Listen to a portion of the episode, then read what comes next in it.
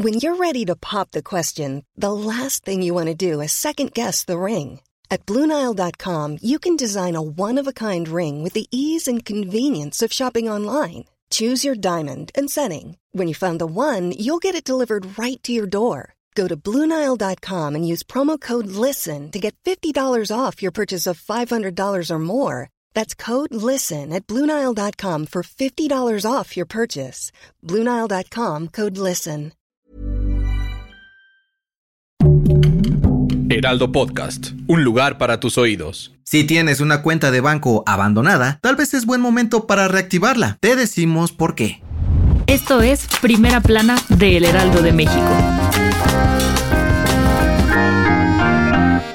¿Tienes una cuenta de banco que no usas desde hace mucho tiempo o de plano está abandonada? Pues es momento de que saques tu lana, ya que el gobierno se lo va a agandallar pronto para mejorar la seguridad del país. Sí, resulta que este martes la Cámara de Diputados aprobó una propuesta que permite al Estado disponer del dinero de cuentas bancarias abandonadas o inactivas durante seis años o más para destinarlo a la compra de equipo, capacitación y aumento de salarios para policías federales estatales y municipales. Pero ojo, el gobierno no va a agarrar parejo. Si la cuenta tiene menos de 51 mil pesos, el dinero se destinará a la beneficencia pública. Pero si rebasa esa cantidad, irá directo y sin escalas a fortalecer la seguridad pública. Además, no solo tendrá acceso al dinero de cuentavientes particulares, sino también a la lana incautada o congelada a grupos delictivos. De acuerdo con los diputados, hay más de 10 mil millones de pesos acumulados en estas cuentas que pueden ser utilizados para mejorar el sistema policial del país, por lo que planean distribuirlo lo más equitativamente posible. ¿Qué opinas?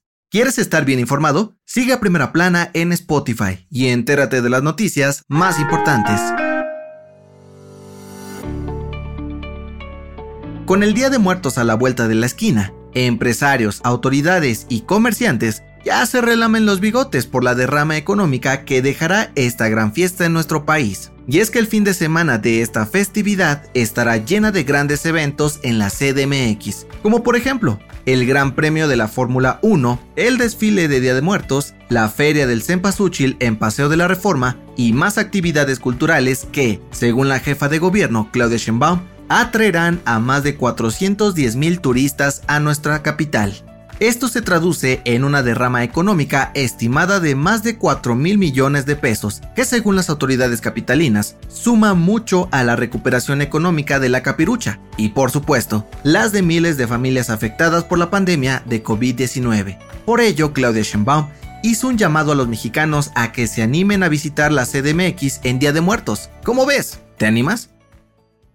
En otras noticias, más corcholatas, en la mañanera de este martes, AMLO destapó al senador Ricardo Monreal y al diputado Gerardo Fernández Noroña como aspirantes a la candidatura presidencial para el 2024 por Morena. Ambos competirán internamente con Marcelo Ebrard, Claudia Sheinbaum y Adán Augusto López para definir al elegido. En noticias internacionales, el gobierno de Escocia informó que están planeando llevar a cabo un referéndum para independizarse del Reino Unido. La consulta se realizará tentativamente el 19 de octubre del 2023. Y en los espectáculos, atención chaburrucos, Blink 182 anunció su regreso a México tras casi 20 años de ausencia para dar cuatro conciertos. Se presentarán en Tijuana el próximo 11 de marzo del 2023, en CDMX el 28 del mismo mes y el 1 y 2 de abril en Monterrey. El dato que cambiará tu día.